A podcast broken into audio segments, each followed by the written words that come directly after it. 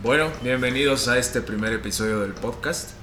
Eh, hemos querido empezar a traer a los miembros de la red de salud deportiva que estamos conformando para que vayan conociendo acerca de cómo se interrelaciona la salud con la psicología, con la nutrición, con la medicina, con la fisioterapia y luego vamos a empezar a traer gente regular para que nos cuente su historia en el mundo del fitness que desde ahora me gustaría que todo el mundo lo relacione con salud más que con aspecto físico. Entonces, ahora les presento a Marce, eh, Marcela Ávila, nuestra psicóloga. Ella nos va a comentar un poco de cuáles son los sesgos cognitivos que impiden a la gente empezar a hacer actividad física. ¿Cómo estás, Marce? Bienvenida. Hola Mauri, gracias por este espacio, gracias por la oportunidad. Realmente lo que tú dices es muy importante, ¿no? O sea, cambiar la visión de lo que es salud, de lo que es eh, bienestar en sí, ¿no? Entonces, tenemos que ir viendo que esta situación en la que estamos viviendo hoy en día, entre comillas, la nueva realidad, es lo que nos tiene que ir motivando a generar hábitos saludables, a cambiar nuestra estructura mental en relación a lo que representa el bienestar en sí. Excelente. Y qué mejor que empezar con una psicóloga para que nos explique cómo es que si la Organización Mundial de la Salud, si todos los estudios que han salido y todo hace referencia a que de verdad hace bien hacer actividad física, hace bien comer bien, hace bien dormir temprano, hace bien tantas cosas que podríamos cambiar de nuestros hábitos diarios, ¿por qué no los hacemos? Empecemos desglosando varias cositas y vamos a ir viendo cómo sale la charla. Bueno, en primer lugar, creo que esto se ha ido presentando desde el inicio de esta pandemia, ¿no? Se ha ido, yo creo que agudizando en el sentido de que eh, nos hemos visto obligados a estar encerrados en nuestras casas para cuidar de nosotros mismos, para proteger nuestra salud, nuestra familia. Pero al mismo tiempo el miedo a esta situación, a este virus, a esta, realidad que estamos viviendo, ha hecho que nuestros niveles de ansiedad, depresión, angustia y estrés se hayan exacerbado a niveles exorbitantes. Entonces, como mecanismo de defensa, muchas de las personas han llegado a, adquirir un mal hábito, que es el sedentarismo. Y precisamente por eso, o sea, al estar tanto tiempo en casa, con estas emociones, con estas situaciones eh, de estrés, de ansiedad, han ido reprimiéndose a sí mismos de la posibilidad de entrar en actividad física, en movimiento, en poder encontrar, digamos, una válvula de escape a través de lo que es la actividad física para liberar los contenidos reprimidos, por un lado, y por otro lado, encontrar lo que es el bienestar, la salud, el equilibrio, el estado físico, ¿no? Desde, desde mi punto de vista, eso es lo que he estado viendo desde el inicio de la pandemia. Perfecto, pero me gustaría que hablemos un poquito desde antes de la pandemia, porque obviamente la pandemia nos ha traído eh, de, de, frente, de golpe y con una intensidad que no se había visto nunca en la historia de la humanidad. Eh, el tener en nuestro celular aplicaciones para pedir comida, el tener eh, Netflix, Disney y todo para estar en cama botados casi ocho meses encerrados, obviamente ha maximizado el sedentarismo. Pero hablando ah, en términos generales previos a la pandemia, solo el 3% de Latinoamérica asiste a un gimnasio. Entonces, creo que este problema trasciende la pandemia. Y creo que más bien la pandemia lo, ha agudizado y por fin creo que la gente se ha dado cuenta que si no hace actividad física, literalmente se puede morir. Entonces, eh, me gustaría que hablemos un poquito antes. O sea, ¿por qué? Empecemos con uno y lo vamos desglosando. ¿Por qué si la gente sabe que hacer actividad física es bueno, por qué no lo hace? ¿Qué, ¿Qué le impide empezar? Obviamente sabemos que empezar un hábito es complicado, hay que seguir procesos, hay que bla, bla, bla, hay muchas cosas que hacer en medio para conseguir lograr un hábito. Voy a hablar de hábitos bastante en mi eh, perfil personal para que vayamos creando nuevos hábitos. Y vamos a lanzar un reto y cosas interesantes. Pero, ¿qué nos limita? ¿Qué limita al humano en general al no, a no hacer actividad física, a no comer sano, a seguir en, en esto que es malo para el mundo en general? O sea, la obesidad, hay cálculos de que el 75% del planeta tiene sobrepeso. Entonces son números alarmantes y se está notando ahora en la pandemia. Mira, lo que yo he visto, no solamente en mis pacientes, lo he visto en mi, persona y en mi entorno cercano también, es el hecho de que eh, es muy difícil romper con malos hábitos, por un lado. Por otro lado, adquirir nuevos hábitos requiere eh, sacrificio, esfuerzo, compromiso. Y los seres humanos somos muy cómodos buscamos lo fácil, nos vamos a las partes fáciles, a lo que no representa realmente un sacrificio para nosotros, ¿no? Porque comer sano, ¿ya?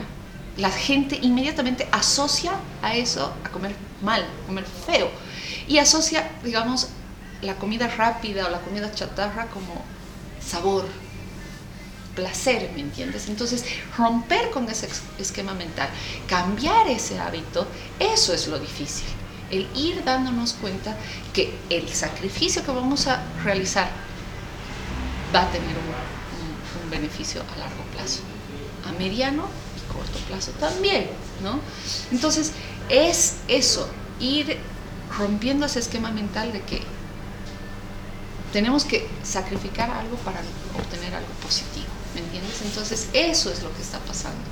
Es más fácil irse por, lo, el sedentarismo, por la mala alimentación, tener unos malos hábitos de, descanso. Eso es lo más fácil. Como tú dices, ¿no? tenemos tantas aplicaciones, tantas facilidades que para nosotros es difícil romper el esquema. Tú sabes que 21 días es como mínimo el tiempo necesario para implementar un nuevo hábito en tu vida, ya sea desde lo más básico, un hábito de lectura, la disciplina del estudio, el ejercicio, el adquirir, por ejemplo, nuevos hábitos alimenticios, todo implica un proceso. Entonces, ese es el principal factor con el que tropezamos. La gente le cuesta comprometerse con algo. Eso.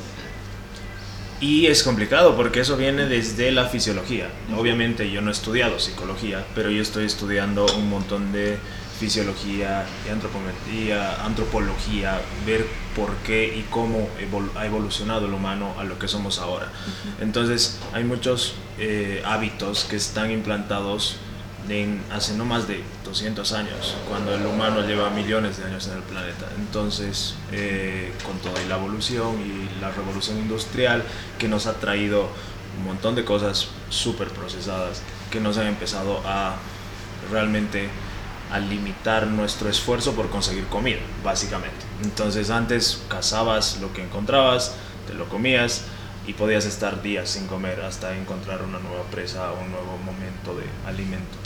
Entonces, como tú dices, viendo desde el punto de vista fisiológico, los humanos, eh, el cerebro humano, su única misión es no es mantenernos vivos entonces va a intentar usar la, menor cantidad de recursos posibles.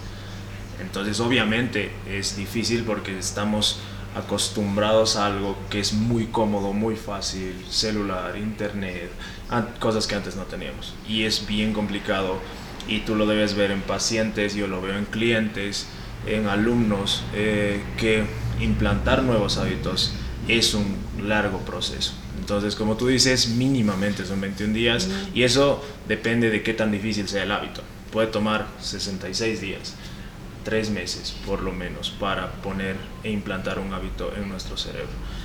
Y viéndolo desde el lado del punto baja autoestima, obesidad, estrés, depresión, Cosas que tú, que tú ves, que tú tratas diario. Ni teniendo estas cosas negativas, ni teniendo, eh, sintiéndote mal con tu cuerpo, aún así no empiezan. Sí. ¿Qué, qué es, ¿Cuál es el factor limitante para no comenzar algo si además te hace sentir mal? Exacto. Mira, tengo pacientes que vienen con bajísima autoestima, autoimagen y autoconcepto. ¿ya? ¿Por qué? Porque todos estos tres elementos han sido deteriorados por el entorno y el sujeto los interioriza como propios. Termina de creer que esa es su única realidad. ¿Me entiendes? Entonces, lamentablemente, o sea, cuando está tan deteriorado la autoestima, inmediatamente dejan de cuidarse, dejan de tener, digamos, hábitos saludables, no comen bien, no hacen ejercicio, no duermen bien, no cuidan de su imagen personal. Entonces empiezan a subir de peso, deterioran su estado de salud. Y es un círculo vicioso. Y es un círculo vicioso. Entonces, tienen que llegar a un punto crítico, lamentablemente, y lo he visto en muchos de mis pacientes, en los cuales realmente tienen que llegar al punto donde el médico le tiene que decir que su vida está en riesgo. ¿Por qué? Porque está a punto de desarrollar diabetes tipo 2, su presión arterial está totalmente elevada, posiblemente afectando ya el tema cardíaco o incluso afectando la posibilidad de, perder la vista por el glaucoma. Mm.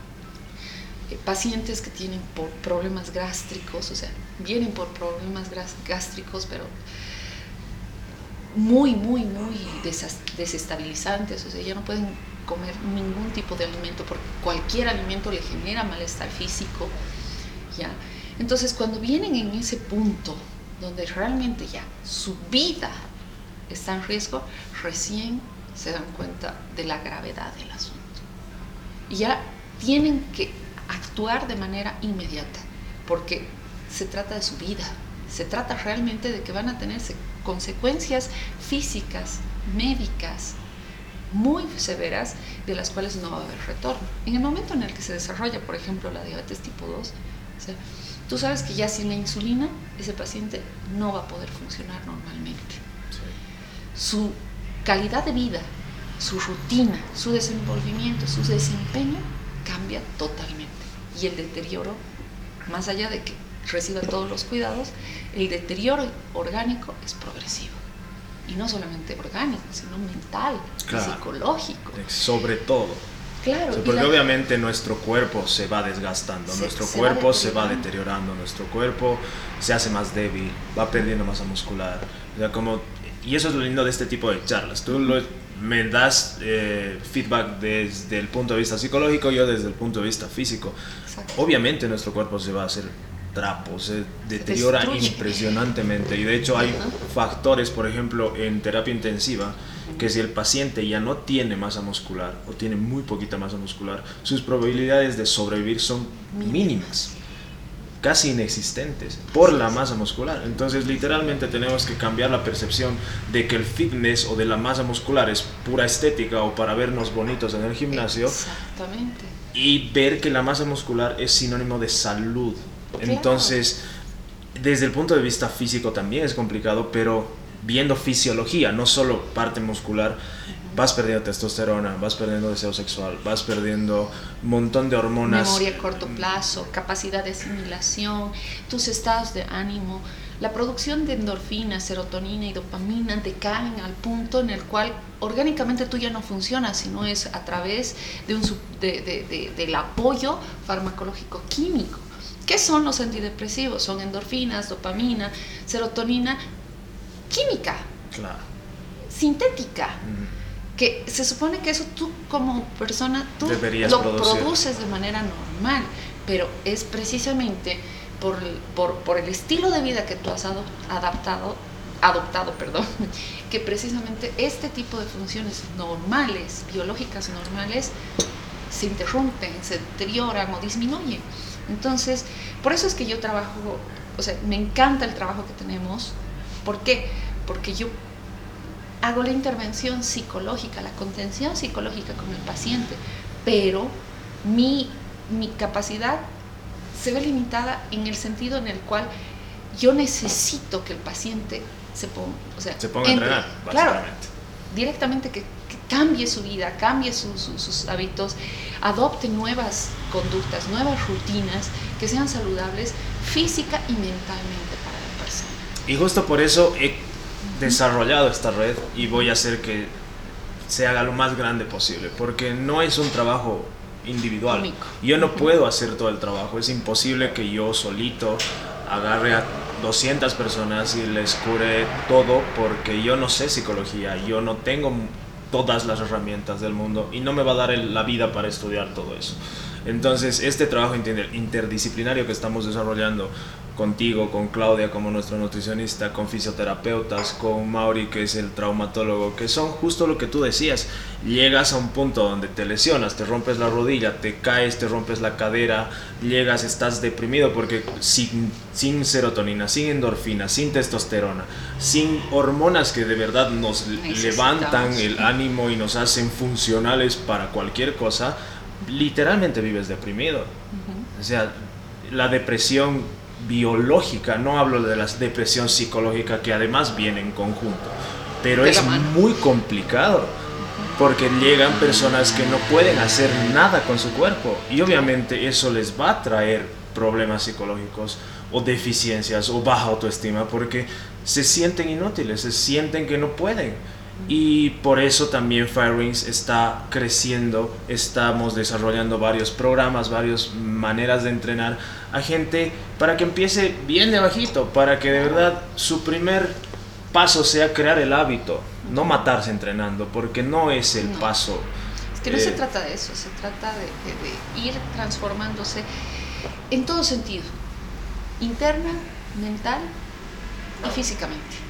Entonces todo eso es un proceso, ¿no? Son, son tres niveles, tres dimensiones del individuo que tienen que ir de la mano. Si solamente nos enfocamos a la parte mental y psicológica, tampoco funciona, porque necesito que la parte orgánica del sujeto también se reactive. Al activarse, al tener cambios, o sea, hábitos saludables, se transforma no solamente eh, su estado de salud, también su, su apariencia. Al sentirse sano, al sentirse equilibrado, al sentirse emocionalmente completo, ¿no? Y con las hormonas. Y, con las hormonas, además, funcionando como deberían funcionar, y verse bien, entonces el sujeto realmente transforma su visión de sí mismo, refuerza su autoestima, su autoconcepto, su autoimagen, y es precisamente por eso que cambia el enfoque y la actitud que tiene en relación a la situación que enfrenta, a la vida que enfrentamos, a la realidad que se tiene. Entonces, es, es, es, son tres dimensiones que tienen que ir perfectamente de la mano. Una sola no funciona. Sí, justo estaba leyendo harto sobre hábitos y creación de hábitos. Y justo es eso lo que dicen. O sea, para cambiar un hábito, porque hacer dieta y perder 20 kilos puede ser la meta. Pero.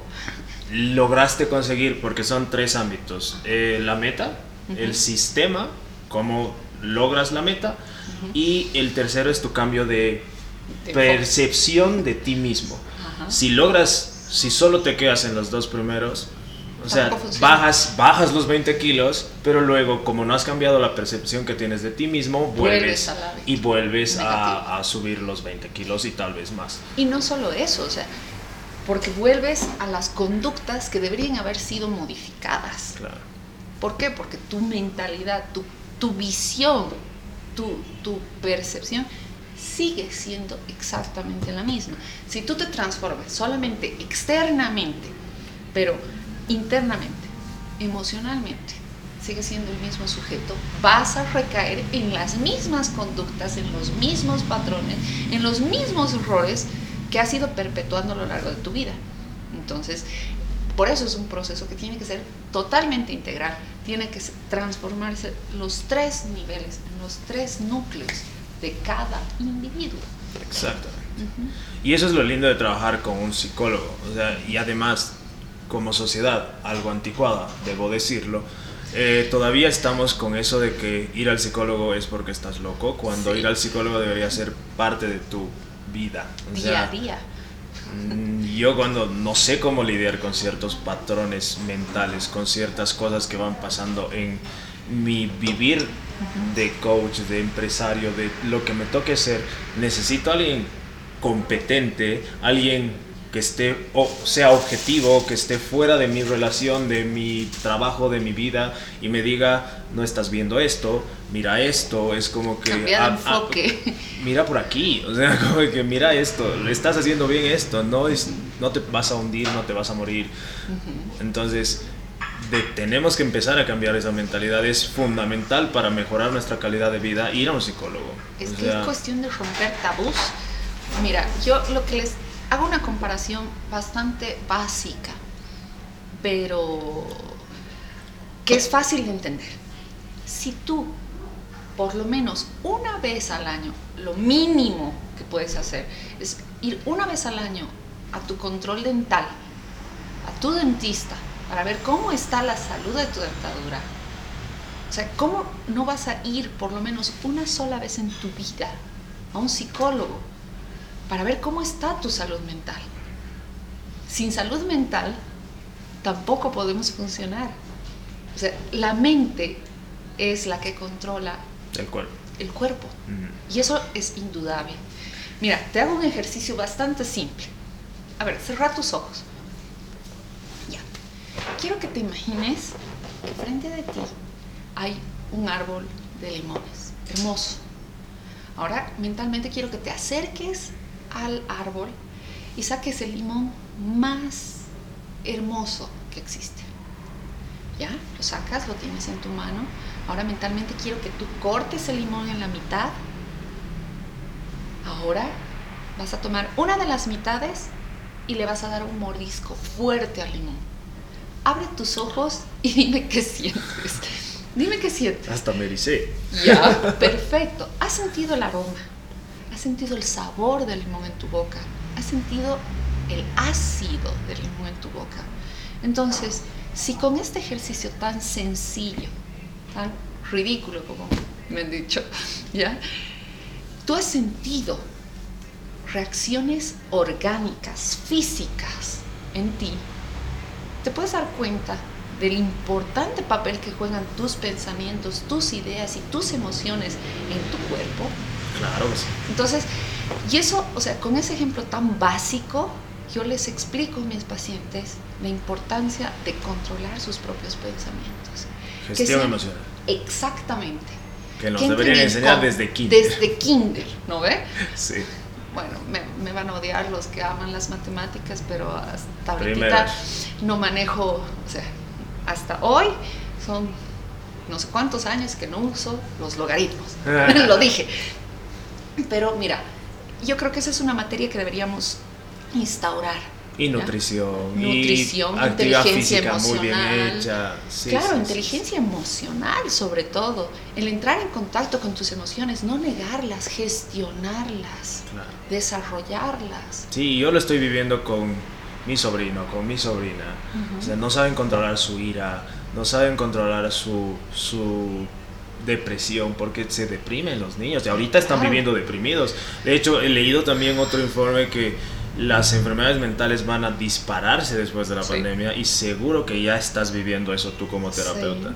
Porque es, o sea, los niños no, no tienen interacción social, no. tienen amigos, están delante de una pantalla, tele, computadora, celular todo el día y obviamente eso es un montón de dopamina generada en tu cerebro, pero los está desbalanceando, hormonalmente. Es muy complicado. Y, y, lo que me decías de, de, tu... Es desvinculación, justo. y lo que me decías de, de este eh, pequeño experimento que me has hecho hacer, es básicamente aprender a meditar. Por eso está tan de moda. Pero es algo que lo han hecho nuestros ancestros desde siempre, aprender a meditar, mindfulness y el nombre bonito que le hayan puesto al, ahora.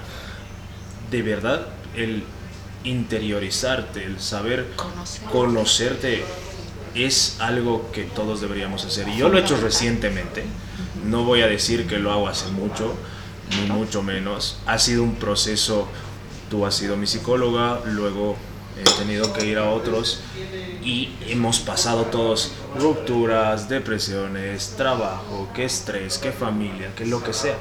Pero ahora que soy más consciente de mí mismo y de todas las decisiones que estoy tomando para mejorar mi calidad de vida Y las consecuencias. y las consecuencias, me siento más en paz y vivo más tranquilo. Y obviamente el entrenamiento es parte de mi vida, de lo que hago constantemente, pero es por salud, es por bienestar, es por rendimiento general. No vivo pensando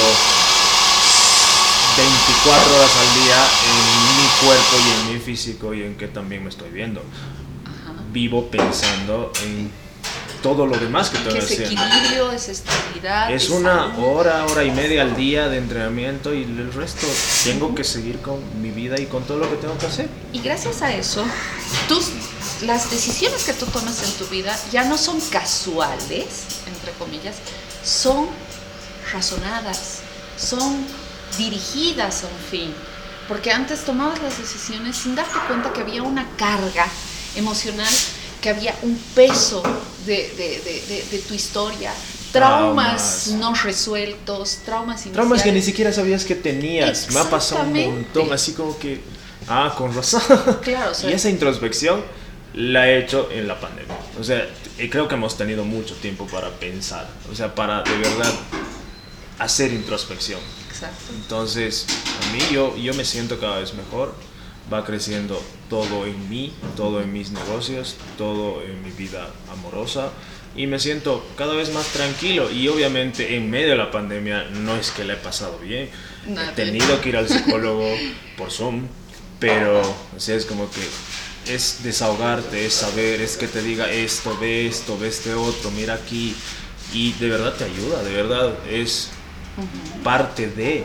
O sea, tenemos que dejar de pensar de que si tienes buen físico, si haces ejercicio, no, no tienes mente, no, no piensas, no haces el resto de cosas. O sea, estamos, somos cuerpo, mente al mismo tiempo y emociones, obviamente. Exacto, es, es, es justo lo que te iba a decir. Mira, parte de lo que es ir rompiendo tabús y prejuicios sobre lo que es la psicología, también hay tabús que hay que ir rompiendo en cuanto al ejercicio, al cuidado de la parte física. ¿Por qué? Porque en una sociedad conservadora, o sea, era, o sea, y lo he visto, y hasta ahora, digamos, me toca, pero es que yo no quiero verme bien, es que yo no soy coqueto, es que yo no, yo, yo, yo, yo no busco, digamos, llamar la atención, Aparentar. aparentar, fi- o sea, figurar, ¿me entiendes? Llamar la atención. Pero no se trata de eso, o sea, son algunos, algunas etiquetas y algunos prejuicios que van también de la mano. Es que yo soy una persona más mental, soy una persona más, más, más eh, eh, dada al estudio. No soy tan superficial. Lo he llegado a Sí, escuchar. sí, yo Luego, constantemente. no, es que yo no hago ejercicio porque definitivamente yo soy una persona más espiritual o más mental, me dedico a cosas más trascendentales, cuando no se dan cuenta que sin salud física y sin salud mental no van a tener lo que están pretendiendo alcanzar. Claro. Entonces son, son, son elementos que se tienen que ir rompiendo con esos... Y se tienen que juntar. Sí. O sea, la- estar bien físicamente, verte bien físicamente, no tiene que ser sinónimo de, de estética, de superficialidad. Tiene que ser Exacto. sinónimo de, de salud y bienestar. Salud y bienestar. Empezar por ese concepto, con esa idea, y que la salud física va de la mano, no puede ir sola, sino va al lado de lo que es la salud mental. Si no eres una cáscara Sí, sí. vacía, ¿no? Entonces todos esos elementos tienen que ser incorporados, tienen que ser conocidos. Las nuevas generaciones sí, creo que están tomando mayor conciencia de esta realidad, pero hay todavía otras generaciones sin llegar lejos, ¿no? Mi propia generación. Mis papás. Sí, también nuestros papás, o sea, donde van y ven, ¿no? Ah, ir al gimnasio, qué qué es cultura, Claro. es malos hábitos alimenticios. Vamos a llamar en otro podcast a Claudia y vamos a hablar de todo esto junto con ella para que veamos cuáles son los sesgos cognitivos que la gente tiene con la alimentación, que también lo vamos a profundizar, que lo podríamos hacer contigo, pero hablemos con la nutricionista. Exacto. Y Sí. vamos a hablar con todos los relacionados a esto, porque es un conjunto, y justo por lo que decías, crear este tipo de programas, de espacios, vamos a intentar lograr despertar a más personas. Vamos a intentar que la gente vea las cosas con otro punto de vista. Pero que se cuiden, para que entrenen, para que hagan de verdad las cosas bien. O sea, ahorita no estamos haciendo, no estamos vendiendo humo, no estamos vendiendo pastillita mágica, estamos vendiendo calidad de, vida. bienestar, control físico, porque obviamente control físico y mental, o sea, es equilibrio entre las dos cosas, porque no puede ser que te canses de caminar 10 cuadras, no puede, o sea, ¿qué tanto influye en tu capacidad psicológica, en tu autoestima, en todo lo seguridad. en tu seguridad, o sea, no, no debería. Esa, esa sensación, ese, ese punto de autosatisfacción, de autosuperación, ¿me entiendes? De logro en el sujeto, de irse, porque esto no es una competencia con nadie, es una competencia con uno mismo, ir venciendo tus propios límites, ir superándote a ti mismo cada día. O sea, yo lo he vivido, tú eres el testigo, ¿no? O sea, en los primeros 50 metros moría y era la última en llegar de todo el wood, de todo el equipo, de todo el grupo. Y progresivamente, ¿no? O sea, ya 60 metros, 70 metros, con mejor tiempo, con mejor resistencia. ¿Y eso qué me, qué me O sea, ¿qué, ¿qué logra en mí? Sentir una sensación de logro positivo, fortalecer mi autoestima, sentir que realmente estoy rompiendo mis propios límites, mi autoconcepto se fortalece y obviamente mi autoimagen también, ¿no? O sea, ya no soy la última en llegar. Exacto. Eso realmente a ti te da una sensación de logro personal. Y eso es algo lindo que ha traído el CrossFit y el entrenamiento funcional en sí, el entrenamiento en conjunto. De verdad es como que ya no tienes que ir a un gimnasio regular y promedio a que alguien te esté mirando y esté lleno de espejos y todo el mundo te esté juzgando. Sin hablar mal de los gimnasios. Ah, porque obviamente el fitness y el fisiculturismo, que serían una disciplina deportiva específica, tienen su gran mérito porque igual tienen sacrificio, esfuerzo, dieta y preparación y estructura y compiten y todo. No quiero hablar mal de los gimnasios, pero es muy, mucho más complicado para una persona promedio, para una persona regular, con sobrepeso, con baja autoestima, ir a un lugar así donde... Eh, está lleno de espejos, hay gente fitness y bonita y que quiere y que solo se cuida por estética, según el concepto de esta persona. Según el concepto. En cambio, el entrenamiento funcional y el entrenamiento grupal, sufres y estás ahí en compañía y es una tribu, que es, otro sesgo cognitivo que se tiene que... Quería llegar. ¿Por qué? Porque una persona, por ejemplo, que ha estado aislada durante tanto tiempo, ¿ya? Que, y se aísla sola. Y se aísla sola, o sea, más allá de, todas las circunstancias, estamos hablando, digamos, por ejemplo, hablaremos de, un tema de depresión. Más allá de que el sujeto requiere apoyo afectivo, con, o sea, necesita contacto y contención, su propia patología, la propia situación le impide a él tener los mecanismos, los medios para poder lograr ese contacto y ese vínculo con el exterior. Entonces se sume en sí mismo. Entonces cuando llevamos, por ejemplo, a un paciente con este tipo de, de, problema psicológico a trabajar en el CrossFit, a trabajar en la parte física, es lo que tú dices, o sea, forma parte de una tribu, se siente parte de algo, ya no se siente solo. El hecho, por ejemplo, de que durante el Wood esté a punto de rendirse y el resto de los compañeros lo motive, lo aliente a terminar el Wood completo.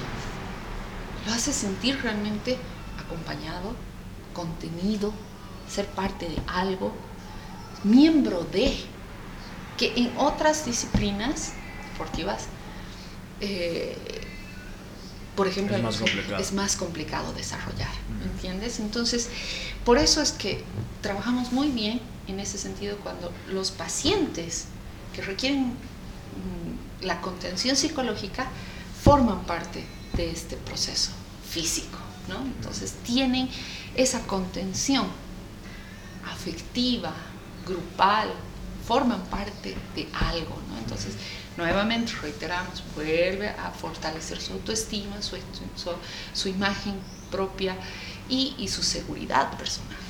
Claro, porque el, objetivo es que vayan, o sea, no tienen que ser los mejores, no tienen que saber hacer nada.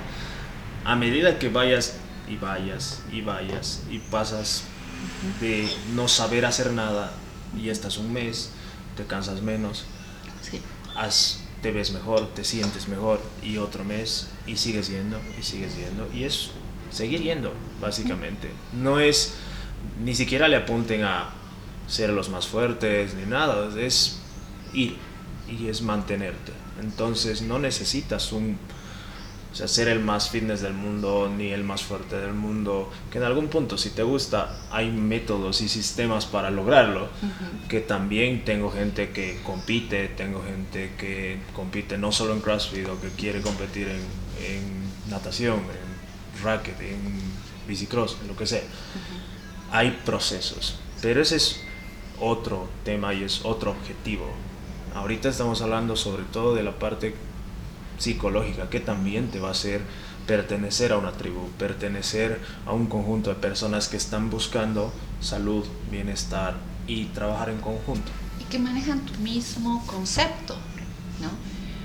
Luego tú te vas dando cuenta, por ejemplo, que tu grupo regular de, personas con la que tú frecuentabas, eh, por ejemplo, mm, no cuida de su salud, no tiene buenos hábitos, consume bebidas alcohólicas, eh, fuma, y tú ya no vas a buscar esas actividades.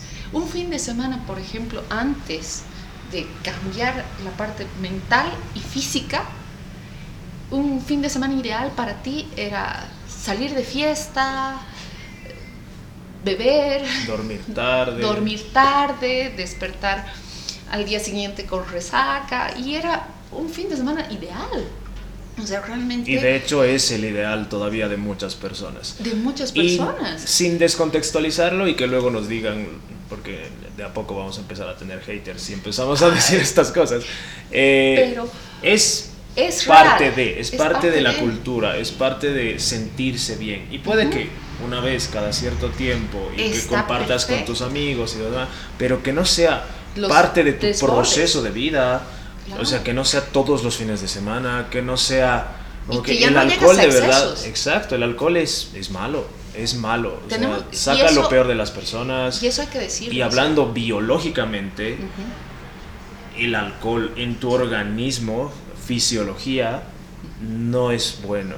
De verdad es algo nocivo para nuestro sistema. Entonces, sin hablar de toda la parte psicológica, que sería otro podcast entero, que en algún momento podemos hablar del tema, pero hablando de contexto. O sea, salgan, pásenla bien, no, se excedan. excesos, mantengan una calidad de vida saludable. Coman bien, entrenen, vayan al psicólogo.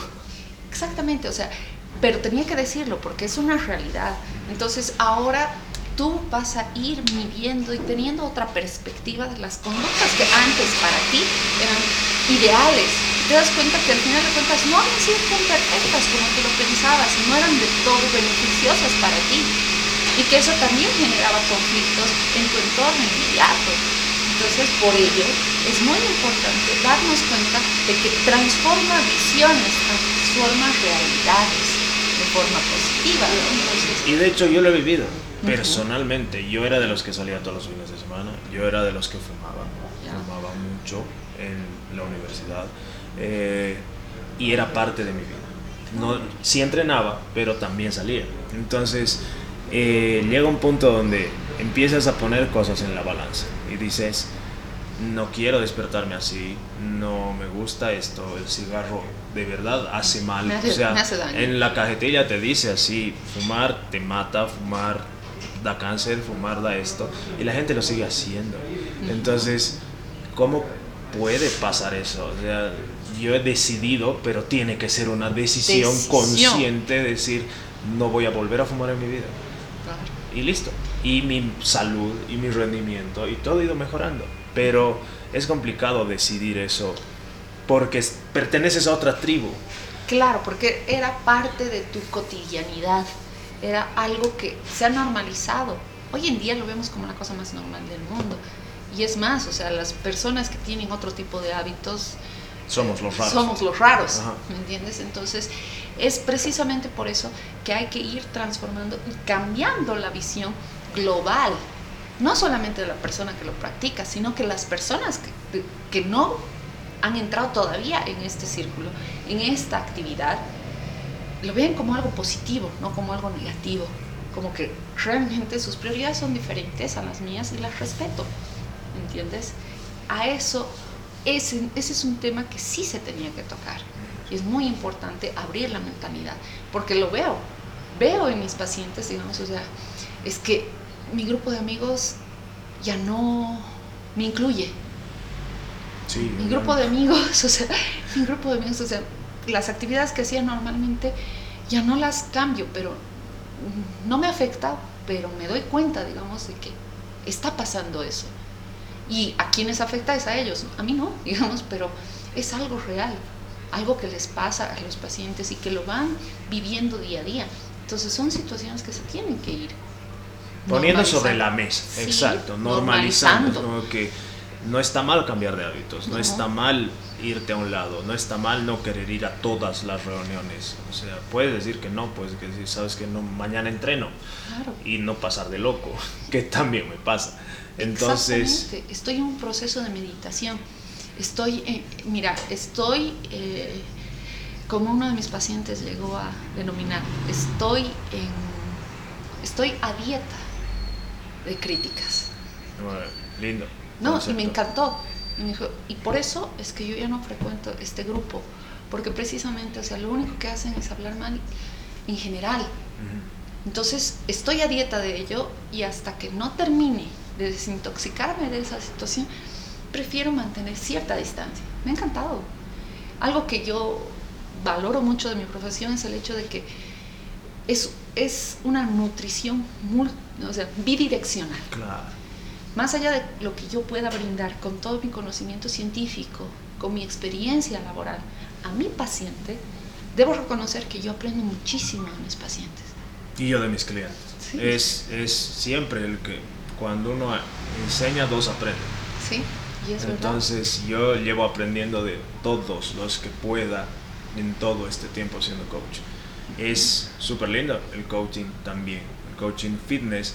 De todas maneras, soy contención, vienen y se ponen sensibles, me duele esto, me pasa esto, es parte de. Entonces, somos humanos completos, complejos, no podemos separar fitness, que ahora salud lo vamos a tomar como salud el fitness, porque literal la traducción sería acondicionamiento físico. Entonces, ¿qué tan acondicionado estás? ¿Qué tan fitness eres? Entonces, tenemos que normalizar decir fitness como salud. Entonces, sí, no como algo mal. Exacto, fitness, salud, bienestar, psicología y todo lo que estábamos comentando que de verdad normalicemos ir al psicólogo. ¿Saben qué? Tengo que ir al psicólogo. ¿Saben sí, Y es orgulloso, no, esconderlo y no decir, es que tengo cita, tengo que ir a tomar tecito con mi tía y eh, M aquí la tía.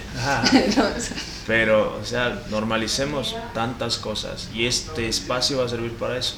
Voy a empezar a llamar cada vez a más invitados que para normalizar todo lo relacionado al, condicionamiento físico, al estilo de vida, a crear nuevos hábitos y mejorar Sucre, mejorar nuestro círculo social. Este es nuestro pequeño granito de arena para ir transformando vidas, transformar la sociedad, ir cambiando nuestro día a día, ¿no? O sea, realmente eh, considero que si todo mi esfuerzo puede significar apenas un granito de arena para que una persona se sienta mejor, creo que lo estoy haciendo bien. Sí, sí, sí. Y me pasa, me pasa, lo siento igual en cada persona que puedo ayudar, que se siente mejor, que se ve más fuerte, que se siente más fuerte, que se siente más sana.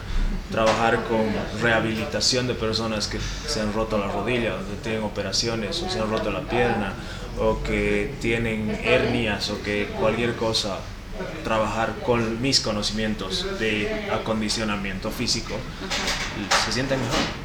Ya desde mi propia novia que tiene dos hernias y que gracias al entrenamiento ya no le duele. O sea, creo que es una de las mejores cosas que podemos hacer para la gente, que ya no le duela. En mi caso la parte física y en tu caso la parte mental, emocional.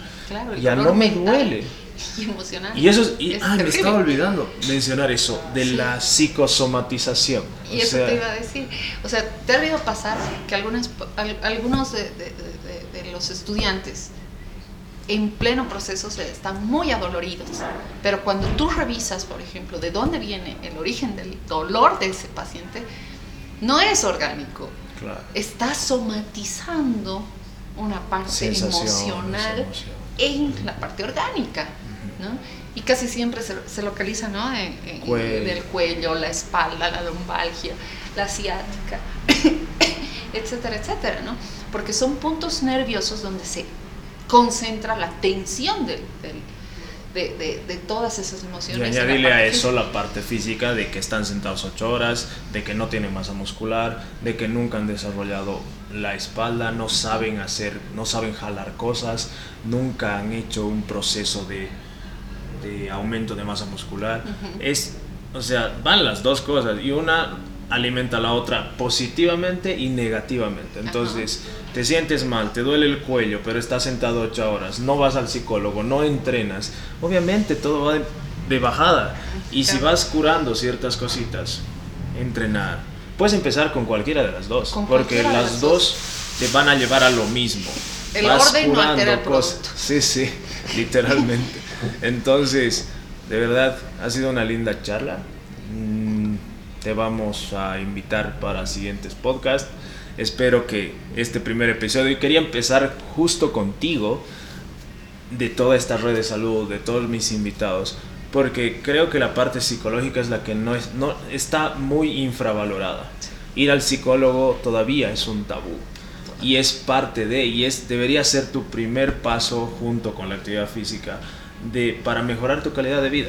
o sea, darte cuenta. Y eso es lo malo, como tú decías, tienes que llegar a estar muy mal, diabetes, eh, romperte la cadera, cualquier cosa demasiado grave.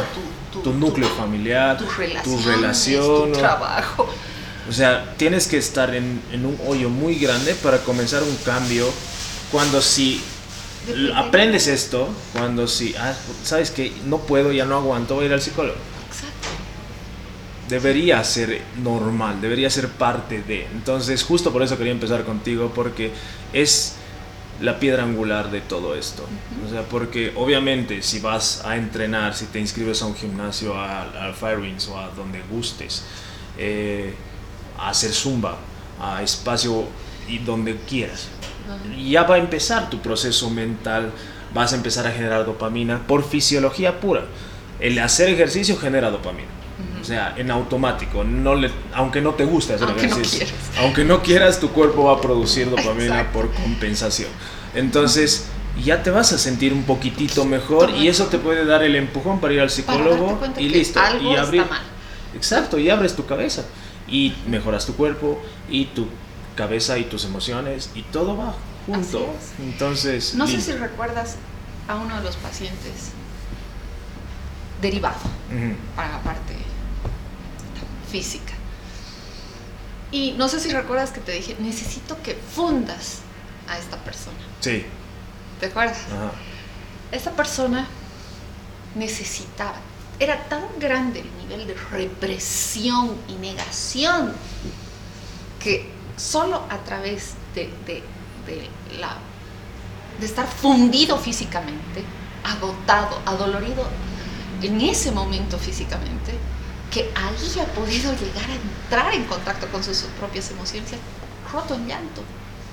Y al fin ha podido abrirse Y al fin ha podido reconocer que sí, tengo un problema. Me siento mal, estoy cargando con demasiado peso y ya no puedo más. O sea, mentalmente es, es incontenible, es insostenible. Entonces, o sea, si empujamos a algunas personas, o sea, por prescripción, ¿no? Por prescripción. No a lo loco. No a lo loco, por prescripción. A lograr ese punto de apertura, te debe pasar a ti que tú estás con, con, con, con estudiantes que simplemente de repente o sea, se abren, y eso es lo que tú me estás diciendo, o sea, directamente te abren y se y empiezan a verbalizar sus contenidos reprimidos contigo. Sí. Entonces, y es gracias a eso que ahí se dan cuenta de que, oh, estoy mal. O sea, muchas veces, y te ha debido pasar también, muchas veces ni hablamos. Sí. Solo lo sueltan. y listo. Tú estás sentado ahí existiendo y la persona verbaliza. Sí entra en una verborrea total mm. para liberar esos contenidos. Entonces, lo mismo que pasa, o sea, verbalizan, pero necesitan terminar de sacar mm. de todo, o sea, todo lo reprimido y es a través de ¿no? De la parte física. Por eso es tan importante. Perfecto. Un gusto charlar contigo, Marce, de verdad. No, a ti por el espacio. Y esperemos que este espacio crezca. Este es el primer episodio. Vamos a intentar uno, eh, filmar uno por semana para que la gente empiece a normalizar ciertas cosas. Entonces vamos a hablar todo direccionado a la actividad física, ahora desde el tema psicológico, luego nutricional, luego fisioterapia, luego traumatología y vamos a ir trayendo cada vez más invitados para que la gente en Sucre normalice muchas cosas. Así es. Cambiemos esquemas.